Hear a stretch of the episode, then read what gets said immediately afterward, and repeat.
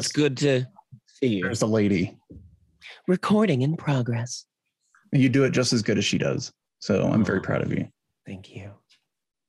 Hi, everybody. Welcome back to Backstage Podcast. I am, of course, Adam Wylie with my co host, Justin Claypool. Hi, Adam. Hi. We have one of my favorite people on the planet today. And I don't say this lightly. I am insanely excited. Uh, the one, the only, the super talented Mr. Rob Zabrecky. Hey, Rob. Hey, Adam. Hi, Justin. Hey, Rob. Now, for those it's of nice you, nice to finally meet you. Uh, like Yeah, I, I right, was I've been talking about you forever. Dude, I was telling Rob in our little virtual green room, right? I was like, Yeah. Adam has been talking to me about you for like the past year and a half. So to Yeah. finally be able to talk to you, uh, yeah, this is great. I love this. I, I really have. Um, and what's what's wonderful is that if you guys have seen, and a lot of you have, somebody stopped me in Albertsons yesterday and said, "Hey, you're on Lucifer. You're on that that first episode." I was like, "Oh my gosh, yeah!" And of course, I am not alone. I have another magician and actor with me, and that's Rob Zabrecky. And it was what a wonderful surprise to be able to um, share both passions with you. But like that just made me thrilled beyond belief to see that you were the other person for that. Ah, thank you, Adam. Um, you know, I got to say, last year has few highlights because most of us Right. were sequestered in our, you know, tight living spaces or wherever we were. But um, we shared that trailer um, around the corner from the Magic Castle, and we were filming, which was really fun.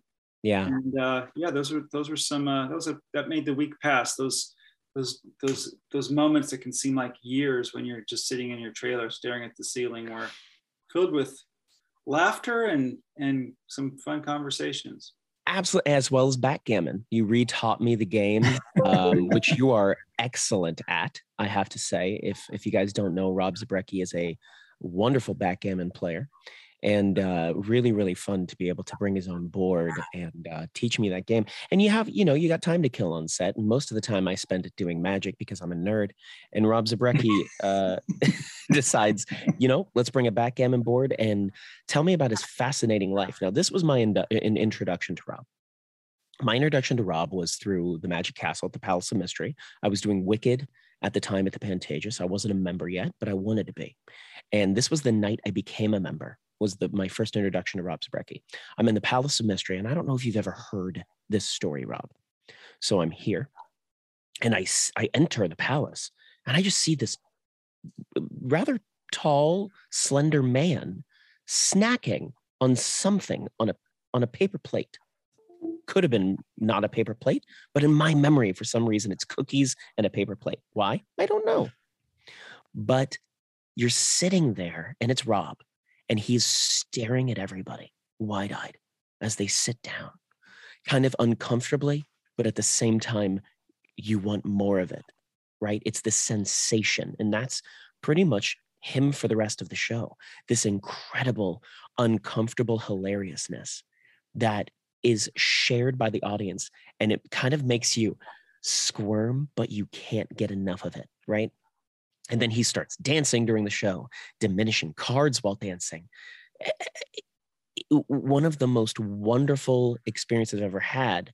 Um, and since that moment, you've been one of my favorite performers, not only magicians or or actors or whatever, one of my favorite hands down performers on the planet. I would love to know more about your odd man character.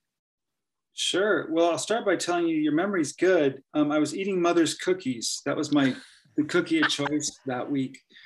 Um, so I did enter the, the palace in a kind of unorthodox way uh, as a soft opening, just watching everybody and you know letting them kind of observe me, and I was going to maybe be part of the show or maybe not. You know, it's one of those Right. things that maybe you're questioned it. Um, and then yeah, later went on to uh, yeah dance and, and do the diminishing cards as a as a little surprise at the end of the show. Um, so yeah, you you got that. But So- uh, yeah, thanks. I you know I've been performing that character um, and at the Magic Castle for for 20 years. That's been Wow. last year was the the 20 year mark. So wow. big part of big big part of my life uh, has been that club, and I owe a lot to my development artistically, especially as a magician, and as an actor there because I really developed this, you know, um, character that's not a commercial, but not at all designed for commercial success, but um, artistic success, and it's mm-hmm. brought me a lot of joy and, and pleasure.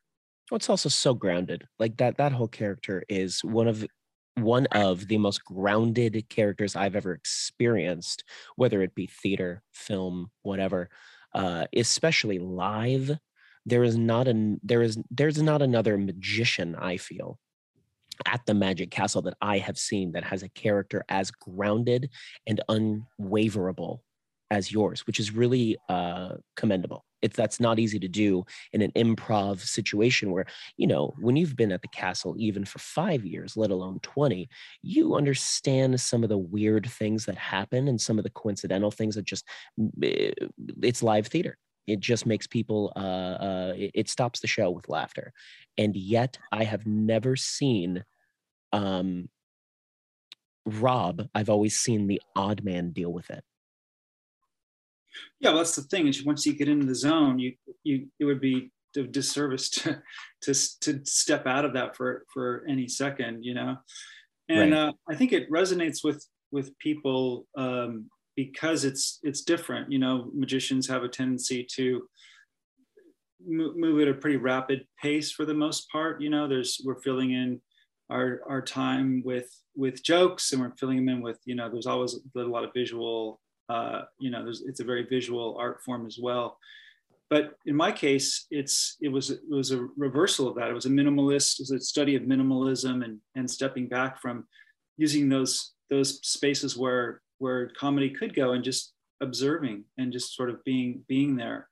And um, that made it really fun for me because I was there was no competition with with mm. any hmm. other uh, artistically. It was my own thing, and I got to sort of navigate it as such. Um, and while, while people were, you know, audiences were seeing a certain type of magic or performer throughout the night, when they got to me, it was better or worse. You know, it was going to be much different.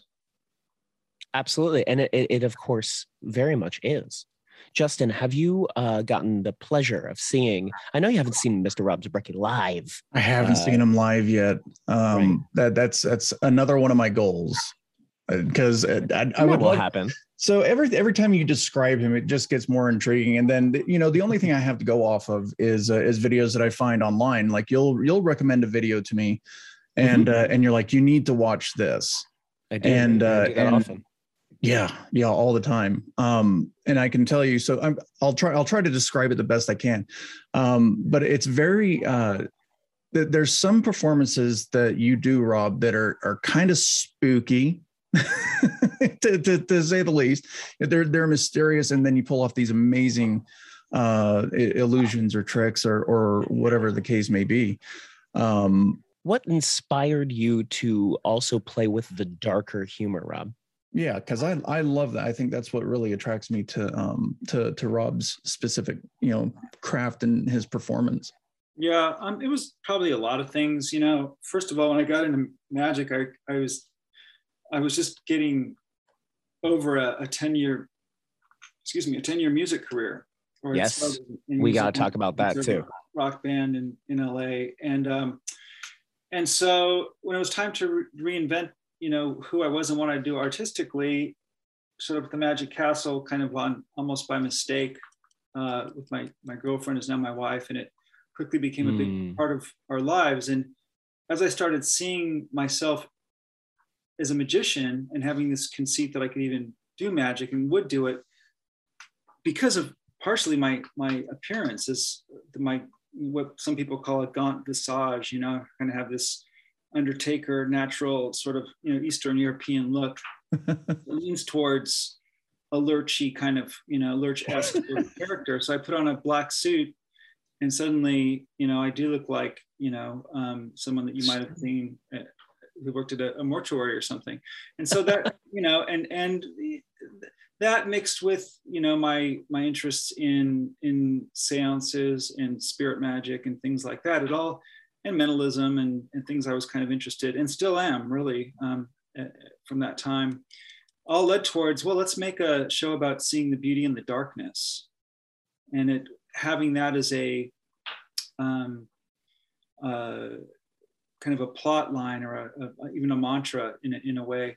It it informed everything that I needed to do. Everything from how when, when you've got a good tagline or a, a good you know um, a good sort of foundation of in one sentence of who you are and what you want to do even as an actor i think in any in any even as a musician for that matter it can just really inform the way forward and it, it really did seeing the beauty in the darkness meant how i could choose my tricks how i would choose my comedy material uh, what i would wear what kind of music i would perform to. And then, and then it just all made sense. And very quickly this world was was formed you know? Um, and i gotta say this was all formed with with my wife. It was a, a co-deal um, for a short period of time when i got into magic. We we had like a little silent film act where it was a cat and mouse act where i chased her around and we did some visual magic it was not good neither of us were good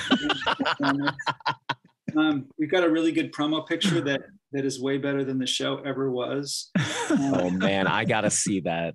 That's yeah, phenomenal. The photo is great. The act was was horrible, and there's people to live and tell that that it, to, to remind me that it wasn't great. Um, Jon Lovick, my one of my best friends, handsome.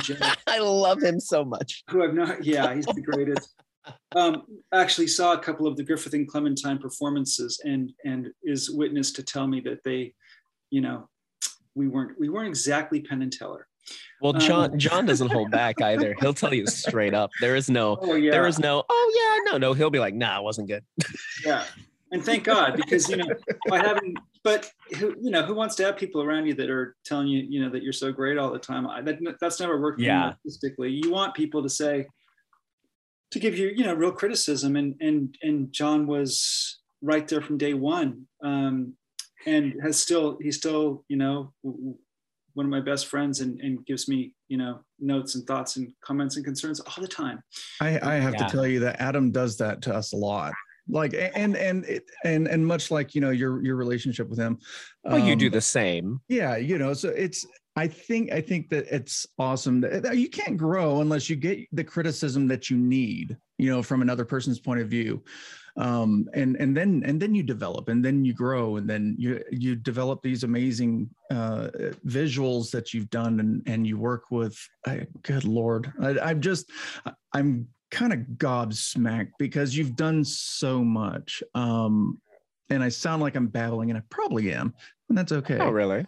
But um but everything that i've seen you in uh you know adam like i said introduced oh. me to uh, to Rob. It was yeah. about a year and a half ago. It was, and uh, and you know, so I was introduced to you through um, I forget the name of it, but it was a big, it's a big stage. I believe you had envelopes, and I don't remember how how the uh, how the trick went, but you came out with a box, and there was an entire performance behind it, and it was absolutely uh, it was beautiful. I loved it. It was beautiful and creepy and I've found other things that you've done. Um, the other day I was looking, and if if anybody listening, whenever you're done driving or whenever you're done listening, uh, there was a uh, it was like a carpool magician. Oh yeah, carpooling magician. Yeah. Short. Yeah. yeah I love that. Oh, thank you. Yeah. Well, but I, mean, he's also been the lead in horror movies and like just excellent things. I got to say, carpooling magician is is something that I, I would hope they would uh, play at my funeral reception. I'm really proud of um, because it was a, it was a short film that it was already existed. It, somebody wrote it, and and and um, and I was offered. It was one of the few things where I was offered the part. Usually, like you know, many actors they audition for things, but this one was scripted and written um, by a commercial director who was trying to make a leap into doing uh, feature films, and so this was his, you know, his way to to do that. And um, it was just a joy. To, it was dangerous because the the plot of the the the film is that this this um, basically unemployed magician makes extra money by standing on the the freeway on ramp holding a sign that says yeah. carpool lane magician and and single riders can can invite this person into the car and he performs magic while they drive so they can drive in the fast lane to get where they're going to um, in, a, in a faster way so it's a, it was a it's a kooky you know kooky idea and i just really enjoyed that role very much and um, yeah, I, I am proud of that one. That, that was that was so fun to watch. And like I said, I think I found that a couple days ago, and I was like, "What is this?" And it it really takes some turns within it uh, that that you don't expect to like, like the direction that you expect it to go. You know, yeah. so, yeah. um, and then there's you know the little subtleties in, in it you know and, and personally it like the the one thing that still sticks in my head is that you know he kept all his money in one of those little pencil cases you know and just kind of kind of put it up on his desk yeah but um no i had i had a lot of fun with that and um so i'll i'll get i'll get to the point here so i i knew of you uh, i'm horrible with names uh it was I believe my my freshman year in in high school, and uh, great music was coming out at that time. I was living up in Seattle. I was on an island, and uh, you know, so I was listening to you know Nirvana and and all these new bands that were coming out, and and along with those bands, there was uh, your band, Possum Dixon. Yeah. And and so during the conversations with Adam, uh, he's like, yeah, he was in a band in the '90s and uh, I was like, oh, okay, cool. And then I was like, like I didn't know you were in that band. Like I love, I love that band. Hey, thank you. Yeah, we had some success. Uh, you know, n- nationwide. I would say our first couple records made the biggest splashes, and we'd go up to Seattle and do, you know, the the pretty good venues and played live on. I think KXCP is a station I really liked up there that might still be going, and some of the more at the time there was a couple of big commercial alternative rock stations that played us a lot. So we would do sometimes two shows in one night, and and um, God, funny thing, playing in Seattle was was weird because you know the grunge was definitely alive and well, and and, mm. and we were not a part of that, but kind of knew a lot of those bands and were friends with a lot of them from from different sort of tentacles. When you're in a band there's always connections with not always but sometimes connections with other bands. And so there was like a sort of a, almost in a way a kindred spirit to it. Um, but then we'd go back the last few times there was a there was a new band um, that that we had met called death cab for cutie. Oh yeah of course from yeah. the, the, the, postal uh the post uh, uh, what were they before that? Um gee, I don't know. I mean, Dang that it. was pre Death Cab. Yeah, yeah, yeah, yeah. Death Cab came out of um post uh something crap. I can't even remember, but yeah, huh. pre Death Cab. All I know is they were from. I think some of the guys were from from Bellingham, Washington, and and um, so they they'd open up for us uh, when we go up there. We did probably they probably opened up for us three four times. I've I've met them a couple of times here in Salt Lake City. Oh yeah, yeah. Uh, great. great great group of guys. Yeah. yeah, they really are and then when our band broke up, I, I remember driving like past the Wiltern or something, and there's this line of you know a thousand people outside, and look up at the at the marquee, and there it is, Death Cab for Cutie, and they had sort of, you know, skyrocketed into uh, headlining success, which is really hard to do as a as a rock band. So, anyway, a lot of a lot of good memories um, from from playing in in in Seattle in the in the '90s for sure. Loved it. I, I I I miss that time so much. Um, you know, and I, I my wife's always like, oh, you know, I was she was living in South Carolina, and I was, you know, I was up in Seattle during that entire time, and it was absolutely amazing. Like, you know, I I can only relate to it like uh like when the whole grunge scene came out, you know, or the or the, there was a huge alt punk scene, and I can only it, it, it's like a, it's like a piece in history that I was lucky enough to be part of you know so uh, i just remember standing outside of these venues i couldn't get into you know and i would hear pearl jam and i would hear soundgarden and mudhoney and mm-hmm. um and it, it was it, it, was a heck of a time. Oh, I oh I miss it well, so now, much. now you'd have no problem. I don't know, Rob, if you if you know this, but but Justin is now a concert photographer, so now he'd have no problem getting into these venues. Had I known that you could just get into any venue with a camera around your neck, I mean, yeah. you know, you can't not get into any venue with a camera around your neck. So, yeah, right that's the best part about it but it's very interesting rob you um you're a multifaceted multi-talented multi-careered human being i mean you've had are. you've had a full career in music you've had a full career in magic you're starting a wonderful career in the acting realm as well, transitioning to to to doing all sorts of uh, performing, not just with magic, but television with Lucifer, um, some film. Um, not only with Carpool Magician and short films, but longer films as well. Um, your your talents and your ability to chameleon your your life into into different careers is so fun and so fascinating. I'm sure it keeps things very interesting for you. When music came into your life what was the first like thing where you went aha this is something i want to do oh i mean i think i was like 14 15 and i was i couldn't wait to be old enough to like want to be in a band you know because you know just being a fan of music since I was a little kid you know listening to music on the am radio my mom's car and buying 45s mm-hmm. and playing them t- over and over and over and just i loved pop music it was just i was crazy about it and so you know mid 70s rock and roll you know the hard rock at the time kiss um, cheap trick yes like that really kind of you know caught caught my ear and then um um, around 1980s, I got turned on to punk rock music, and that was really exciting and new at the time. And that led to, you know, kind of what's going on post punk. And then there was like a 60s ska revival, the mod world. And, yeah.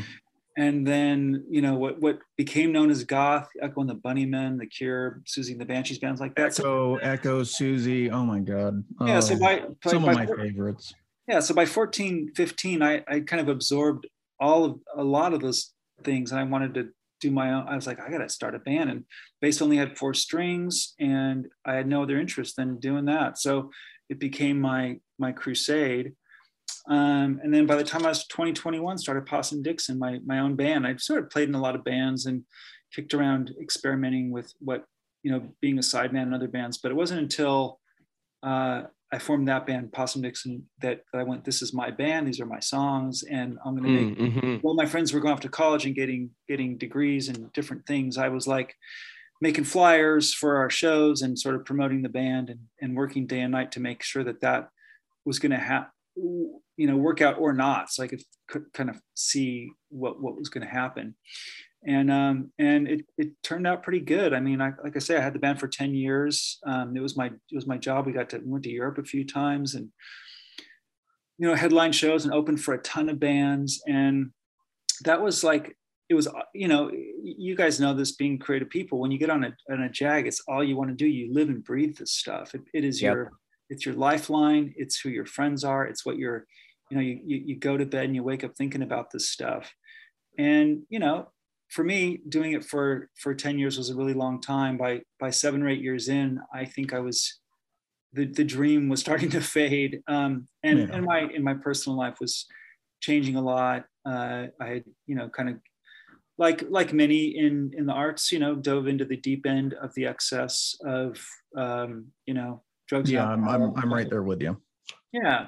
So I let kind of let go of that um, by the late mid late 90s. Um, and there the, the dream died you know basically it was over um, three albums in i was like okay i don't want to do this anymore and so luckily at the same time i fell into magic and that really opened mm. it was like and then boom it was like i started all over again going to the magic castle and learning about the, the magicians of the past and the, the history there was just as cool as looking at record covers in the 70s and yes reading about the totally band buying Hit Parader and Creem or you know music magazines, um, magic took its place, and and really for for 20 years that's that was the that was it. And and in more recent times, um, Adam, as you just said, I've I've gotten I have this bug for acting now. Mm-hmm. Which sounds like you know somebody's listening to this and like, well, this jerk can't make up his mind of what he wants to do. I think they all relate. No, I, see, like like you tell your story, and I completely relate to you. Like I've been so many things. I've been a soldier. I've been, you know, I've been a concert photographer, a chef. I've, I've been yeah a cook. Yeah, I've I've done I've done so many things, and and much like anything, um, it's always it's always good to have that healthy obsession you know your new your new addiction is typically a good one if you can dive into it like uh like this podcast uh, if you can dive into it and really get into it, that that's all that matters. Period. But is it's your new healthy obsession, you know? So as opposed, you know, to chemicals or whatever the case may be, this is definitely mm-hmm. a better alternative. oh oh, one hundred percent. And to me, Rob, it's the evolution of a performer. Yeah, we use you know, that term a lot, evolution, uh, on this podcast because it really is. Uh, you may you may start off as you know it well i was in a band i did three albums it was 10 years but you know i got tired of that and a lot of people do. Um the music I, industry is rough man. I mean oh, it's it, hard. it presents its own struggles and its own things and its own corruptness uh, and, and i guess everything you really find yourself doing has that but in a different way and it's it really is all about what your body and mind can uh, um, cope with to make yourself the most successful you can be in the industry that's presented to you. Yeah it's well said. I mean the, let's face it hollywood's probably is cor- more corrupt than the music business or at least on sure. par yeah, 100%. Uh, and magic you know for the same you know for all for on a smaller level it's the same as well so it's that stuff is like all right there's gonna there's gonna be the, those obstacles are gonna be there regardless of even if you're a fine artist even in the art world and mm-hmm. that exists so you, you that's knowing that you you've got to have this burning desire to want to you know achieve something in the art form for it for it to make sense. And then you're like yeah it's going to be hard. Of course there's going to be obstacles. And do you know i hate i hate those obstacles. I wish they weren't there but they're going to be. Um, it, it's that thing though about you have to do it. It's uh it's not because i want to it's because i have to and i had to do music that's the difference that saved me that saved my teenage years you know and and destroyed a lot of them um, and then the same it was like i had to do that and and then magic i had i had to sort of you know i found this this desire for reinvention. And I think, you know, for me, I, I doing the same thing over and over. I, I, I like the repetition of it. I didn't mind being in a band and playing the same set more or less every night for a really long time. I I love having an act that I can do where I know every beat and every word. And this yeah. audience is going to change for sure. But I, I know that I've, you know, I've crafted this thing that's going to be artful and amusing to myself and others because again, I, I like repetition and then with acting it's the same thing where you, you, you get a technique down and you you work within that but that's never the same twice. And you know you don't get to choose the other actors you work with. You don't get to choose the fonts of the film title. You don't you know you're not choosing the dialogue or the music that goes behind what you're saying or the wardrobe. You might have you know small stake in bits and pieces of it but really you don't. And so i love the challenge of of reinventing myself as an actor at this point realizing that at 53, uh, I think I'm yeah 53. Um, it's it's much different to to enter a new sort of realm, a new art form at a not and not that I'm brand new to this because I I have been acting for about I don't know eight or ten years. Yeah. But the guys that are are my age who are who are good have been doing it. Most of them have been doing it since the early 20s and have to certain degrees made it. You know, Adam, you're you're much more established as an actor and a voiceover actor and a stage actor because you've been consistently doing that since you were very young. With sure. me, I walk into a casting office and they go, Rob Zabrecky, who the hell are you? Where have you been? I'm like, oh, well, it's a long it's story. Funny. There's an advantage to that though. There is, you know what? There's, I gotta say, there's there's a certain thing when I when I watch a casting director go, oh, you oh you weren't a, okay, or, or, or they'll say, you know, we looked you up before you came in for this, and we learned, you know, kind of, they would do a quick overview and and kind of understand the puzzle pieces. They don't really go together, but you see, well, this guy has been in the arts, and he he has been a consistent sort of performer entertainer mm-hmm. for his adult life, and and that's kind of it, you know. So now I've got to work a lot harder than most I would say most actors to sort of like make an impact on, you know, at, at, this point it's it's casting people seeing me going, wow, that was, you know, there's an interesting take on that. Or I, I realize I don't, you know, I kind of I want to carve the niche that I had in music and carve the niche that I had in magic in in acting. It just takes a long time, you know, and I, I realize it's it's like anything, it's a long haul thing. I do it because I love it.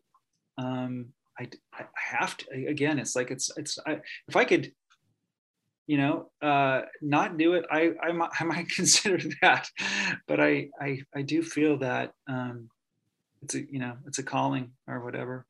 A hundred percent. Um, I, I think as performers, you know, you have to really listen to that. Uh, your um, intuition about it is what your soul creativity is craving. And I think if you are willing and have the talent to be able to give into it and, and dive completely in it, you're going to be successful because it is what your body's telling you to do. And so many people, I think, don't listen to their body and they may be talented in this one thing that's incredible, but they don't really, you know, but this job here is consistent and I want the consistency. But if you really deep dive into what your body's telling you you have naturally, you will be successful in that and that will develop a consistency for you. I like to think so. You know, I, I, my good friend um, Derek Hughes said said something. Um, I love Derek. Oh, he's well. great. Yeah. Uh, and I don't think he would, he, would, he would, punch me for saying this or anything, but we were talking about the, the inconsistencies of, of being a performer, you know, because every, yeah. I think everybody has them on whatever level you're at. I think I know, I know people that are much more and much less, let's, let's say successful. And success something I, I define differently than most. Mm-hmm. Um, but but people that are you know on, on, on higher and lower levels of, of what's called a success chain, um, and and Derek saying something to the effect of, if you stay in it, it's you know it, it'll take care of you, and show business has taken care of Derek and me for pretty much our whole lives. Mm-hmm. Uh, and it's so when you have these lulls, you're like, well, how is how how is this going to work in six months if I if the phone doesn't ring or I don't book? You know, you start putting your emphasis on on booking jobs and whatever that is, and this the stress that goes along with that. And then you just got to sit back and remind yourself, like, hey, it's going to take care of me. It has in the past.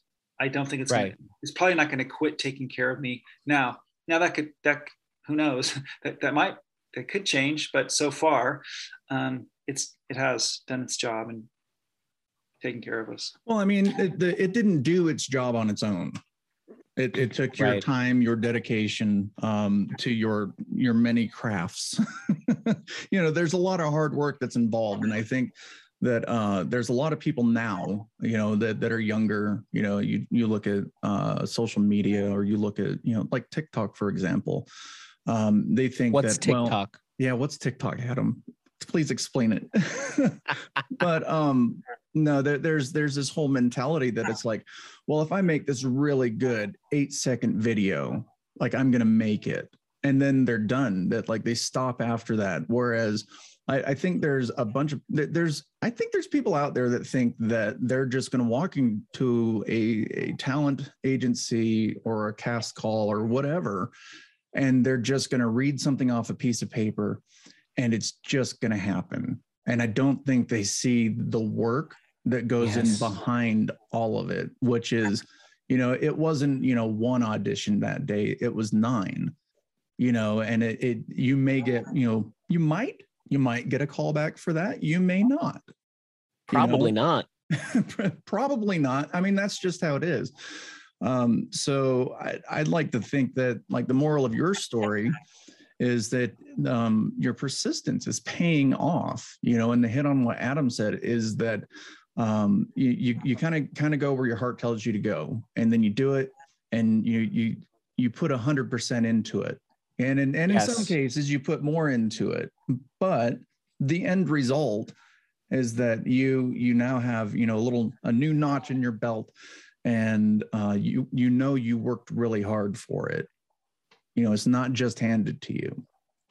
Right. I mean and and to, to speak to that a little bit you, you say the word you know work. And that's that's kind of a word for it. I, I loved being in a band and playing music and writing music and, and being in a band with my friends. Never never really felt like work. I mean getting up to get in the van or you know for a flight or burn mm-hmm. driving after a show. Yeah that that was just part of it.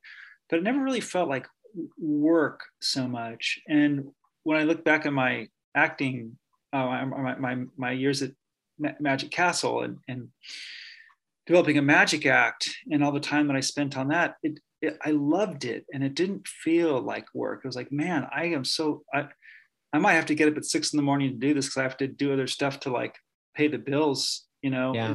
20 years ago or something. But I love this and this does not feel like like work. And and now when I'm as I'm diving into the acting stuff, it's the same. It's like you're I'm in classes with people and, it's via Zoom and the classes sometimes are four hours long and yeah, you're tired afterwards and you know you realize that you've maybe gotten just that little bit better and it it doesn't it doesn't it's never really felt like work for me I would agree with you. I think I always say that the work of an actor is getting is trying to get the job. You know, it, it, it is convincing, I guess, or or eh, having getting that that combination of luck, talent, and timing uh, to to actually book the job as a per se for the hundreds of thousands of actors that are that are also auditioning for that role. But once you get the job that's not work and it never is. I'm not a morning person and i got to tell you i will happily wake up at five four six whatever am time i have to to go to set because i love it that much it's not work it's getting to be creative it's allowing my creative side and juices to to flow to um, not only have myself experience something incredible, but hopefully whoever is watching gets to lose their themselves in the story and the performance. Exactly. No, that's well said. I, I agree. I love it. I, I, I love the whole set, like the wandering around backlots and being. You oh, know, oh, that was so fun. Yeah. Oh, yeah. You and I did did an exploration. I, am sure. Yeah. I told you, um, I don't know if I told you, but I, I would I would retell it because it's it's a fun story in as far as my history in, in show business and growing up in in, in LA. Um, when I was a teenager, one of the things that we did after the house parties broke up in Burbank was hmm. to drive over Barham and uh, sneak up to the Universal backlot climb under a fence through a little portal and wander around the Universal Studios backlot. Mm-hmm. And this was something that my teenage friends and I did pretty regularly, especially in the summer when it was warm. And um, there was this hole in the fence, this rusted chain link fence. You climb under it, you walk, you know, 50 yards, and you're on this. You're standing on the the uh, the porch of the Psycho House, you know, and it's midnight, and there's no one there, and you're no one you got like a 12 pack of beer with your friends or a bottle of hard stuff and you, you walk down these winding streets and you're suddenly you're on the jaws set and then you go through and there's there's little italy in new york and th- we would find ourselves playing uh, hide and seek in front of the munsters house or leave it to beaver houses things like that because they're all very close together yeah. and then inevitably you would see these headlights of a security cart coming at you and that was the signal to run like hell back under that fence and to your car. So like I got to experience that as a teenager and wonder like, oh wow, this is where all these, you know, the Jaws set, for example, almost had sex there one night with a cute girl, new waiver from Encino named Sherry. And uh, you know, it, it was it was a really magical time and place. And I would remember as a teenager wondering, wow, this is I'm part of this history in a weird way I'm a part of this because I'm here now. And even though, you know, t- t- no one's recording this, I'm recording this. And uh, it felt like a special time to be alive. And I, I remember sort of being obsessive about movie stars and films and things like that and wanting to, wanting to know more, you know, I wanted it. There was a part of me going, to, well, you wanted you wanted it, and you wanted to know like how. I'm sure that like like for me, like I'm always curious, like how is it done, and and you know it, it it's a it's a whole. There there's people that grow up now that don't understand memories, you know. So mm-hmm. when when you were going onto those lots and you were sitting in front of the psycho house or or whatever the case may be you know you were just soaking in that experience whereas now you know somebody pop out a camera and really incriminate themselves. And then you know they, they don't retain that information but i love that um, you're able to pull up that memory and you're able to share that and the feeling that that was coming with it. Um, yeah I, I think that's missing. I, I agree. I mean, I don't think you could you the you know with with uh, the um, the way the world is now, no one's sneaking under a fence and breaking into anywhere. Uh, there's cameras everywhere, and there's there's you know security is has uh, let's just say has gotten a lot better since 1985 um, when I was True. Um, but again, I'm glad that I was able to have those experiences. Yeah, but now you're working on the ability to rightfully be there. Yeah, well, You're- now they let you on because they like your work. Yeah, Yeah, yeah. but let's face it, You Yeah, but- in a new position. but it's way cooler when you're when it's midnight and you're breaking in and you, you have the risk of getting arrested. So i would say yeah it's nice to be invited on the lot. And, and actually for that for that with that anytime i go to universal i always try to carve out an extra half an hour to retrace my steps as a teenager go god i rem- like i remember just like you know being here at midnight and just walking through these streets. And it's it's, it's pretty magical to to have that like that memory bounced with. And now i'm here reading for a part on you know uh, whatever tv show or whatever film i do up there sometimes for auditions and it's always like it, it feels like a full circle thing. And i i'm not i'm not really a, a proud person but i always feel like man i did it. I came back to this place that i i wondered about as a teenager. And um yeah it's it's it is a full circle thing and it Well, feels it's good. it's a it's a whole um, realization, and and you are you're manifesting that. Yes. You you mentally said, you know, oh man, I really would, you know, that'd be really cool, and you made it happen. You wanted to be a, a magician, uh, and you made that happen. And it's not like uh, you made it happen. You're like, eh, okay, I'm cool with a couple tricks. Uh, Massive, massive performances that are are just beautifully executed, you know, and they're so you get so absorbed in in the ones that I've seen of you. Um, you get so absorbed into it. We'll have to do a seance with Rob because that's one of my dreams is to do oh yeah a well seance. That would be so awesome. Speaking of which, um, the Houdini Seance Room uh, at the Magic Castle is is reopening very soon. Um, and for those of you that don't, Redesigned.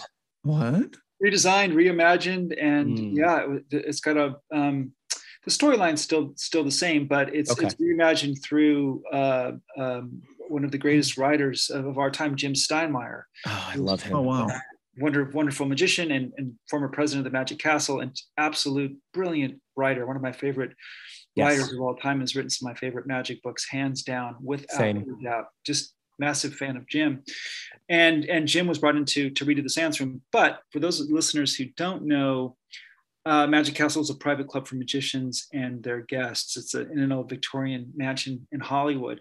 Super Where cool we filmed Lucifer as well. where we filmed Lucifer. Yes, that that, that too. Um, and uh, and it's been there since it's been uh, a private club since 1963. And one of the attractions inside of the place, beyond close-up magic and stage magic and sort of parlor magic, is this small chamber called the Houdini Seance Room, where there's um, an abundance of Houdini ephemera, props, illusions, things related to Houdini's life, and his uh, and his sort of quest to to to defame these these mediums and spiritualists from the 1920s who were Mm. charlatans and, and gypsies taking money from people that had lost uh, loved ones in say World War One and things like that. And Houdini was like, hey, these people are gypsies and they're using magic tricks to to tell you that your you know your your your your husband or brother is come back from the grave to leave you this message. So he was kind of this this amazing force to to bring these people down. And in this chamber, uh, which has been running since the late 60s, since 1968 or 69, um, in the same fashion. It's a Victorian style seance where what you would imagine people holding hands in a dark room and a large circular table and Victorian sconces and all that good stuff and candles and spooky stuff. Mhm. That is so Mhm. cool. It's pretty cool. And and I and I performed them for 10 years. Um, the past 10 years, I was one of the few mediums that that ran the, the seances. But now it is revamped, it is redone, and uh, I'm I'm very uh, interested and excited to to see how it all plays out. And I think in the next couple months we'll see uh, it'll be open and people can Well, That would be great if it was open by between the 16th and the 20th. Of October because guess who's coming to LA?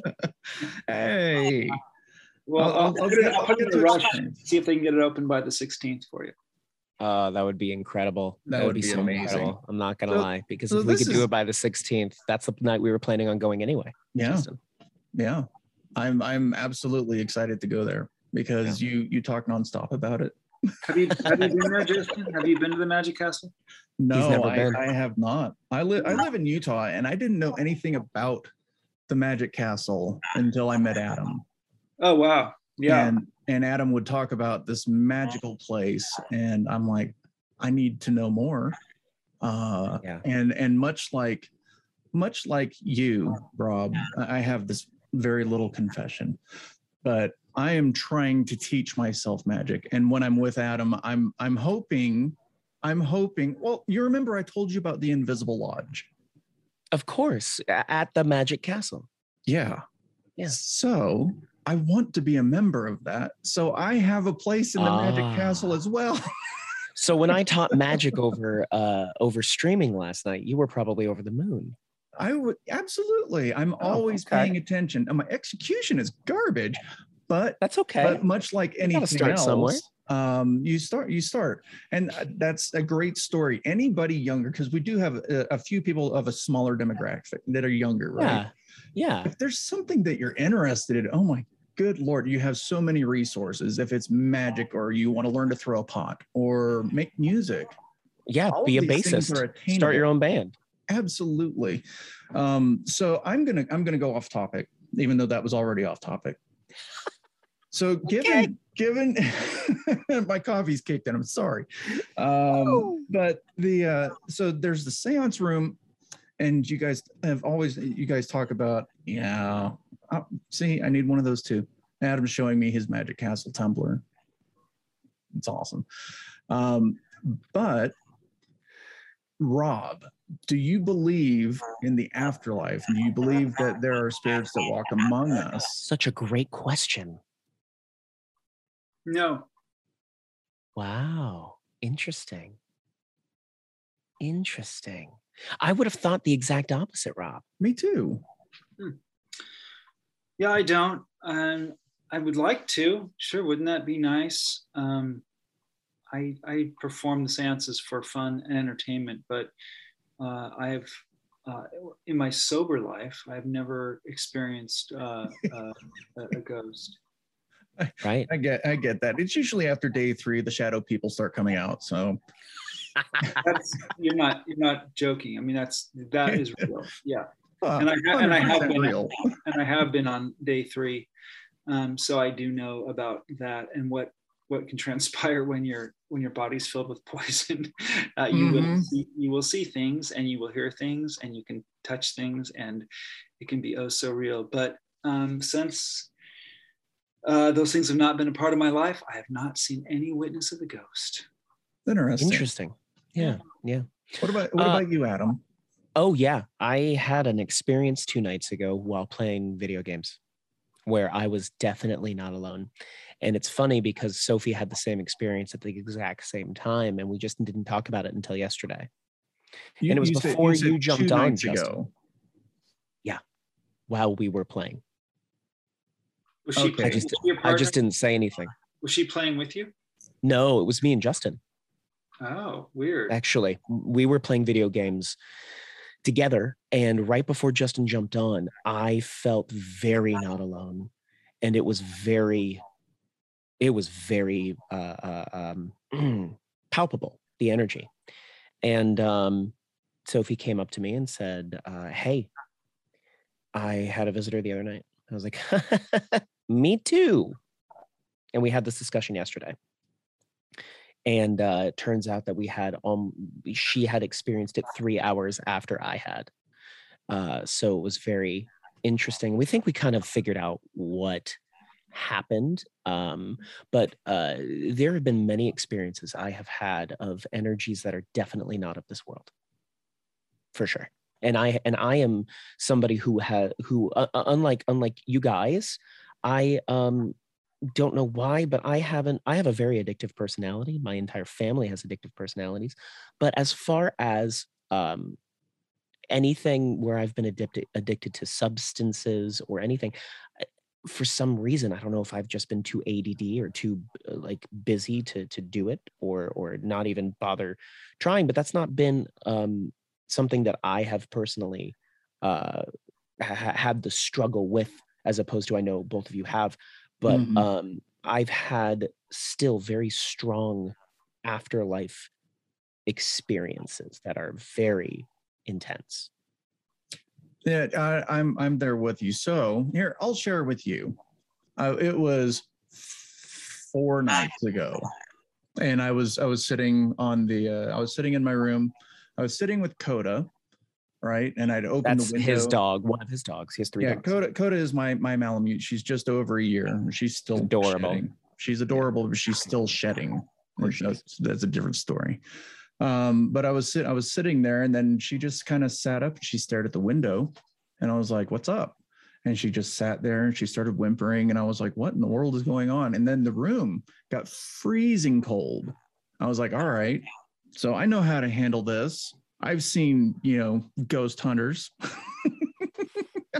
I'm not, going to antagonize whatever's in my room. Uh, but the room got very cold, and I'm like, "You're welcome here. Uh, don't cause any harm."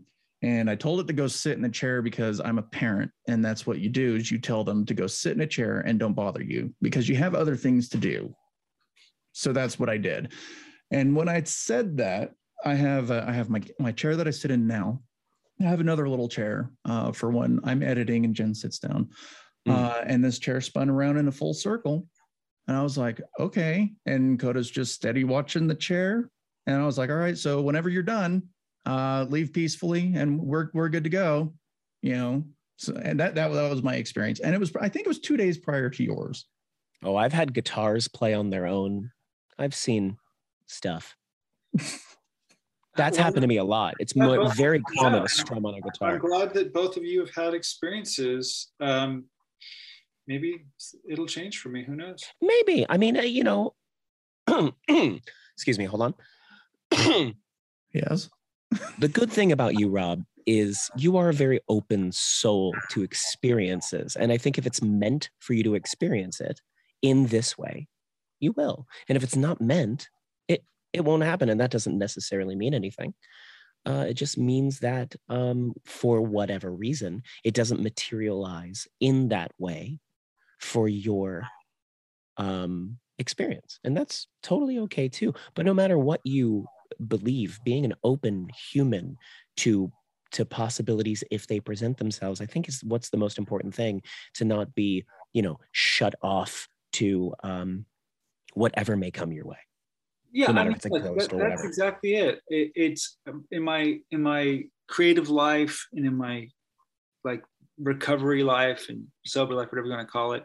Sure. Honesty and open mindedness and willingness are the three things that uh, are the pillars of how I kind of operate as a creative artistic person and as a you know any just somebody who wants to live in the world and see something of beauty and wonder and you you, you don't do that when you're when those things aren't you're not banging on those cylinders it just doesn't Yeah. it doesn't work Absolutely. and so yeah those are like are really big big uh big big things that i kind of make sure i reset every day and make sure that i i open i'm i'm i'm open to those things because sometimes I, i'm not naturally my, my brain closes off and i want to retract or feel you know otherwise and i have to reset and have to do it because you also have Tommy, who just is a wonderful direction in your life. So, you I'm know, pretty lucky. Yeah, I've got a great, I've got a great wife and support support system. There's no,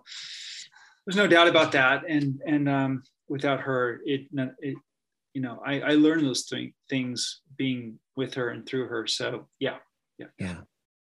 Do you ever get the hang, like the itch to to to to uh, play the bass again, or to just tinker around a little bit, even if it's not for songwriting, just for fun? not really. No, Hmm. I, I don't because I'll, I'll pick up an instrument, for example. Excuse me, I'll pick up an instrument, for example, and I can start, you know, I can uh, play a Beatles riff or whatever, um, and then go, you know, this is all fine and good, but I, I, I God, I'd really like to finish that monologue. I, I want to write and work on. Yeah. And it's a creative because I can get, you know, it takes me to a creative place. And I go, what am I trying to do here? This is, I'm going back to something that I already know how to do. And I, and I have a certain competency on that instrument that I'm, I'm not trying to like be a shredder or yeah, totally. some sort it. of, you know, write, write a new song or something. And that, that could change later. But for right now, I feel like my, my creative efforts have to be focused. Um, otherwise, I, I get a little spread out and lost, and I don't. Like I say, I'm 53. I don't need to be. Um, I, I don't. I don't want to be known as a, as a jack of all trades. I think like focusing on certain things and being really good at them and taking the time mm-hmm. to do them is is the way for me. You know. So so I try not to look. So I try not to look back too much. You know. And and playing yeah. music mostly is looking back. Now that said, I get brought into a movie set and they say, "Hey, can you play this thing?" I'm like, "What, what key?" You know, like let's do totally. it. Totally.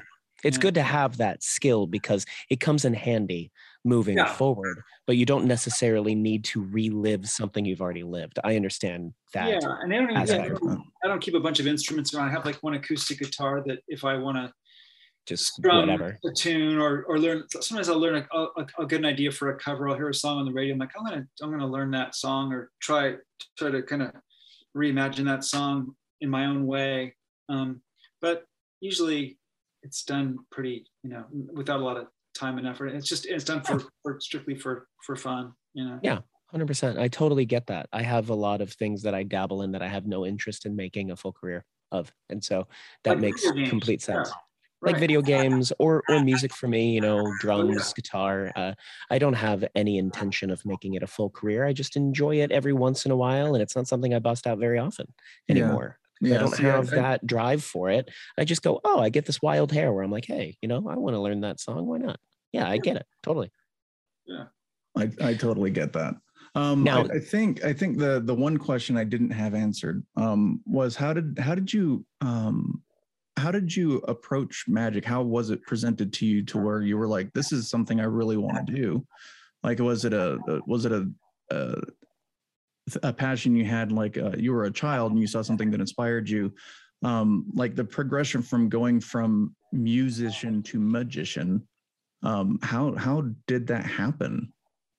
Uh, it was an accident. So um, I was on tour with my band Possum Dixon. We're in Baltimore, Maryland, hot summer day. Load our gear into a club and go wandering around, do some sightseeing.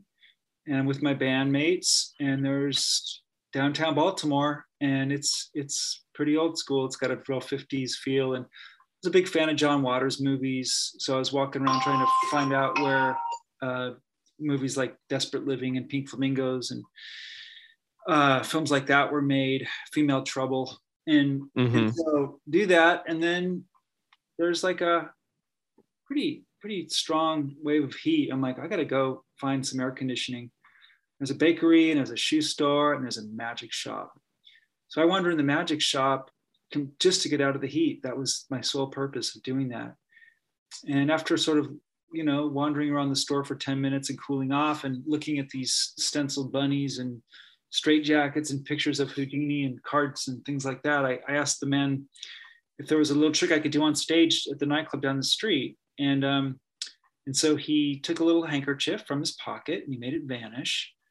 And I thought, hey, I'll take it, you know? And he, for 15 bucks or 10 bucks, he showed me how to do it and he sold me the whole thing. Learned very crudely how to do it, shoved it in my pocket. That night, we're on stage and it's after midnight and we're three songs into our our set, and our guitar player breaks a string and he starts tuning his guitar. This is usually a point where I would say something or other to the audience, but I remembered this little device that I had to vanish something. So I said to the audience, Hey, does anybody have a, a condom, wrapped condom? and that was like just what came to me. I don't know like why I substituted the handkerchief for the condom. It just felt right. Somebody yeah. threw a wrapped condom on stage. I love it. Stuffed it in the device, and guess what? The thing vanished and the audience applauded and they laughed and you know it was, it was, not a magic audience. It was you know hipsters and people of that nature kind of harder to please but they they were amused by it. And so that we're in new york city i go hey guys third song tune up. Do, do i'm going to do the thing again. And it worked. And twice in a row it, it was the audience thought it was funny. So drove back. To, our tour ended in New York. We drove back to LA, and uh, that's when my my girlfriend, who is my now my wife, Tommy, had a pass to this place, the Magic Castle, and we walked in there, and we're like, "Uh oh, this is this is kind of amazing," and it changed the course of my life. And that that's when I decided that my mu- my music dream was was dying. Here I am trying to perform a magic trick for where I should have been wanting to play music, but I left. And um, and sort of uh, transitioned as into into the world of magic. And that's that's how it started. And i so i got the i got the bug at 27 i i did not i had zero interest in you know in in magic as a kid. Like i say i was into you know cheap trick and kiss and bands like that. So i was just not a magic person. But man did i did i dive in. I, I it's funny that's, that's awesome. the exact same first trick that i i saw that got me into it. Yeah exact same do it. Yeah it's a gateway. That's all you need yeah well, it's, it's, it's, it's a it's a ga- it's a gateway trick. There, there seems to be this uh this this linear relationship between acting uh magic music it's all performing man it's all the stage it's yeah. all a way to express yourself and i think that's what's the most important is that you know rob when you're saying oh it feels like i'm scatterbrained or, or or can't make up my mind i just think it's a new way of expression and it's it's a it's an ever evolving as i said before but an a more articulate way of expression at first it was music because you hadn't found really your voice other than uh, expressing it through song and expressing it through mm. strings. And uh, then it was expressing it through movement as well as starting to verbalize. And now it is incredibly verbal. So it's just all the flow. Yeah, you know? it's a great way to put it. Thank you for for tying those. Never, I never really connected the dots like that. I think that's a so well said and, and pretty accurate as well. So thank you. I yeah you're you're welcome i pre- i appreciate what you are uh, um what you are presenting. So that being said guess what? you get gifts for being on the podcast. I'll hand deliver them. Actually you you you are able to now. You are able to because you'll be to. here in two weeks. Seems that you're not in london. Um, oh we we have we have a couple of gifts for you. We have uh, two wonderful sponsors. We have uh, uh, Miss Marita's hard candy slides. I Best right. candy I've ever had. So good. Um, it'll it'll be a bottle of candy, and uh, what's special about it is that um, it's every jar's it's all individually handmade by uh, a man in Louisiana. You know, in one pot in his kitchen. Pot in his kitchen, and he makes all this candy, and it's wonderful. Um, it's getting and, pretty big. Yeah, he's doing wonderful. I mean, he gave it to everybody. Well, I know. I mean, so many people have. I mean, Melissa Joan Hart has it. Like, I mean, there's just so many people that have it. It's insane. Yeah. It's uh, Mark Summers did a review on his candy too. That's I don't know amazing. if you saw that, but I mean, oh no, but I, I double dare you to watch it, Rob. Oh boy. Um, so you'll you'll be receiving a bottle of Miss Maria's hard candy slides in whatever uh, flavor of your choosing, which would be absolutely. great. So we'll, well, we'll give you the website, left. hardcandyslides.com. We, we still have quite a few uh, left, but we'll chat afterwards. Uh, and also, um, I'm a Freemason. I have a uh, Masonic brother that has that was like, "Hey, um, what? How would you feel about giving out some cufflinks?" I'm like, "Yes, absolutely." He's like, "Okay." Uh, so he made these wonderful cufflinks uh, which you can you can also purchase them on uh, masonictartanaprons.com. Uh, but you'll be receiving just a nice little pair of handmade, uh, handcrafted cufflinks. Uh, you know, and so I think we're the only ones that give out candy and cufflinks. Yeah. Well, there you go. Thank you. That's awesome. Yeah, you're welcome. Well, guys, thanks for letting me, you know, uh, talk about my my life today. I appreciate that. I, I, thanks for chatting. Yeah. I'll be checking my mail for some for some candy and cufflinks. So, yeah, well, maybe maybe we'll all get together around the 16th. You know. Yeah, and, sure. and we can just all reminisce on on this time and and as well as chat about future and fun endeavors absolutely this is uh this has been a lot of fun uh i was i was kind of kind of fanboying earlier because i was a big fan of uh possum dixon and uh so that finally to be able to to talk to you and kind of pick your brain a little bit and to hear you know your story i mean there's there's a real moral to this and it's it's kind of kind of do what your heart feels and i don't think you can go wrong Agreed. I really don't. Yep. I'll, You know, I'll so- set it. All right, gents. Thanks for having me. I'll, I'll see you guys later. I'm gonna run. Absolutely. Thank you so much, Rob. Thank you, really Rob. appreciate it. Bye, Adam. Bye, Justin. Bye. Bye. Have a good day. That was uh that was fantastic. Let's That was uh, let's, amazing. let's do a wrap up real quick. Let's Um, let's do it. so that was absolutely awesome um you know like i was i was telling him before before he left um i had been a fan of possum dixon for a while and it was it was just it was it's always nice to talk to uh to interesting talented people and uh to to see his journey but i wanted to make sure that we take care of his uh you know his social media and uh he gets a good Absolutely. follow absolutely Yeah. So you can find Rob Zabrecky on Instagram, just his name, Rob Zabrecky. That's R O B Z A B R E C K Y, all one word. And uh, he's followed by Tony Hawk, you said. That's yeah awesome. followed by tony hawk I love that. That's so cool. So if you, you have an interest keeping up with Rob Zabrecky and what he's and doing, Puddle's um, pity party. Yeah, Puddles is really big at the Magic Castle. So uh, Puddles and uh, Paul Reubens are very good friends, along with Rob and, and Erika Larsen, um, who is one of the what we call princesses of the castle because her dad is one of the founders, and her uncle is is also obviously a founder. So um, she's very involved, and and Rob is very involved uh, uh, with the the Magic Castle itself. So um, that does not shock me. So slightest. it wouldn't even shock me if you saw Puddles at the castle. oh, that would be so awesome. He, he recently uh, Puddles performed with uh, with uh, an acquaintance of mine, Dave Hill. Oh, I love Dave. Very fun. Yeah, he's he's funny. Um, but He's also funny. he's followed by our buddy Bill, Bill Cott, Yeah, and Bill Cott, Devo. also a magician. and Jane White Wiedlin. White, I can never pronounce her last name. Uh, from the Go Go's. Uh, Yes. I, am just um, just amazing things. Um, he was so much fun to talk to. Um, as He's the far best man.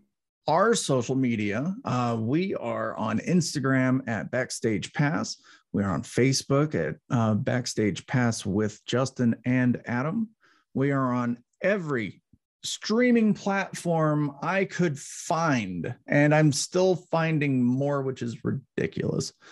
So we can be found on uh, Amazon. We can be found on uh, Audible. We can be found on Apple Podcasts, Breaker, Google Podcasts, Pocket Casts, Spotify. Um, we've got a new episode that's up now. This is coming out in a week. It'll be a week. But uh, Kieran, Kieran the Mighty, uh, that that that video's up. Uh, we've got some amazing people that we've spoken to so far, Adam. I really love what we do. Absolutely. I think that this is so wonderful, man. It's such a great outlet to be able to really chill out, relax, and get to know humans that we enjoy what they do and get to know them more intimately in a more intimate setting. So this is this is really such a great outlet for that. And if you want to follow us individually, I am this is Adam Wylie on TikTok and Instagram and Twitch if you want to watch us play video Yeah. games. And Justin, where can we find you? I'm also on Facebook, but I don't really use it. So the I, I don't, I'm not But sure who uses find you? Facebook anymore. Uh, I'm on Instagram at this is Justin Claypool, and I am on TikTok at uh, J Claypool Photography. Uh, you uh, really need to make all of these one name. you know, I I tried, but apparently I'm not the only one with this fantastic idea for names. My name is not Adam Wylie. Your last name is not common. I mean, that's fair enough, but I mean, we could find something. We can find something that we maybe it's just not a this is. Maybe it's like a the Huma, true huma, Justin nuka, Claypool, awa, ah. the fart fish, as it's called. the fart fish. Hawaii. Yes. I asked a guy. I was curious. I said, "Is it Hawaii or Hawaii?" He said, "It's Hawaii." I said, "Thank you." He said, "You're welcome." Anyway, Oh this has been amazing. Thank you, Justin, again for an incredible, incredible uh, um, episode of this podcast. If you want to also hear more about Rob Zabrecky, Google him, look him up on on the YouTube. Good You'll Lord, I- various incredible things about Basic the research. magician Zabrecky. Yeah, Absolutely. Uh, if you if you just Everything. Google Rob Zabrecky, Uh, the So the, the one the one the one uh, performance I was talking about was uh, the, the he comes on he comes on. I think he's got an envelope. He does a whole bunch of stuff with cutting paper. And and oh, it- I know exactly what you're talking about, and there's a story behind it that I'll have to tell Yes. you off air. Oh, okay, awesome. Yeah. Um, but it's absolutely fantastic. So if you guys can just go look at it, uh, you you just you'll fall in love with him as a performer. Absolutely, you can't. You, it's impossible not to. And if you want to teleport back to the 90s, 1992 with their self-titled album Possum Dixon. Um, albums one, two, he put out three albums, like he was saying.